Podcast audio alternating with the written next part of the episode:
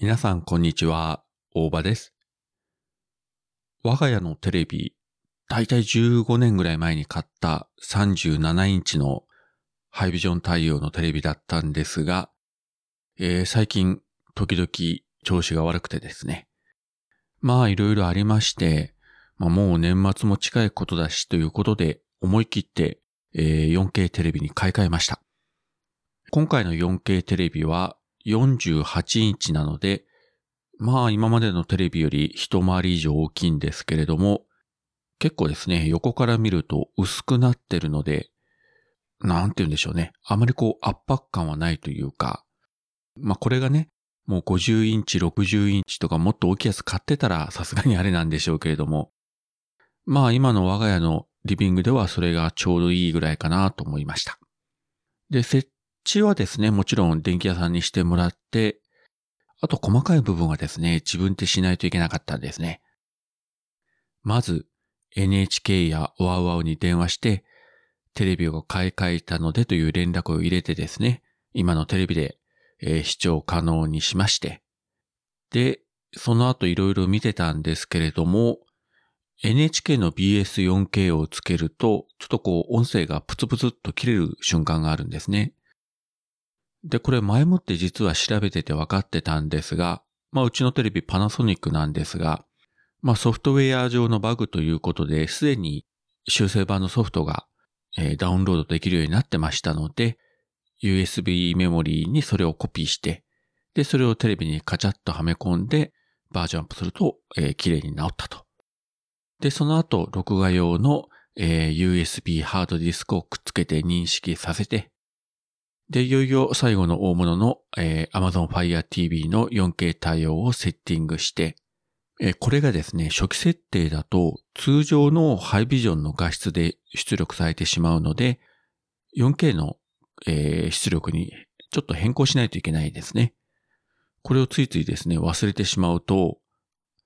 まあそれでもですね、テレビのその性能がいいので、パッと見は多分わからないかもしれないんですよ。元の画質が良ければ、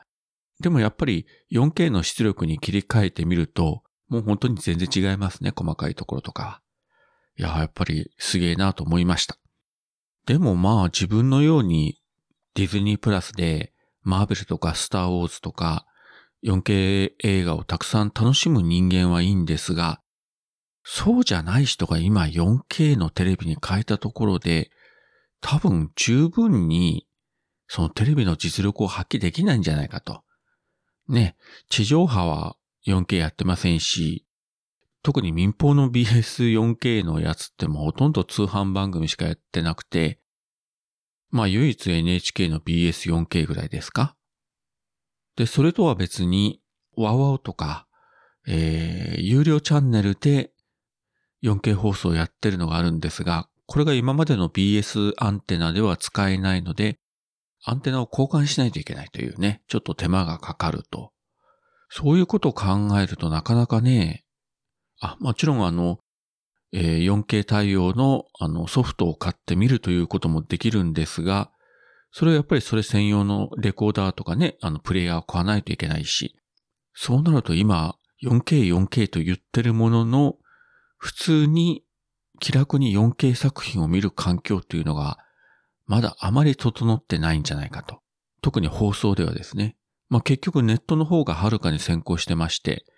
ディズニープラスとか、えー、ネットフリックスとか、YouTube でも、えー、4K 対応の作品が今どんどん増えてますんで、そちらの方をもう見るばかりになっていくような感じですよね。で、一応 4K 画質になったので満足はしてるんですが、こうなると次はやっぱり音響の方ですね。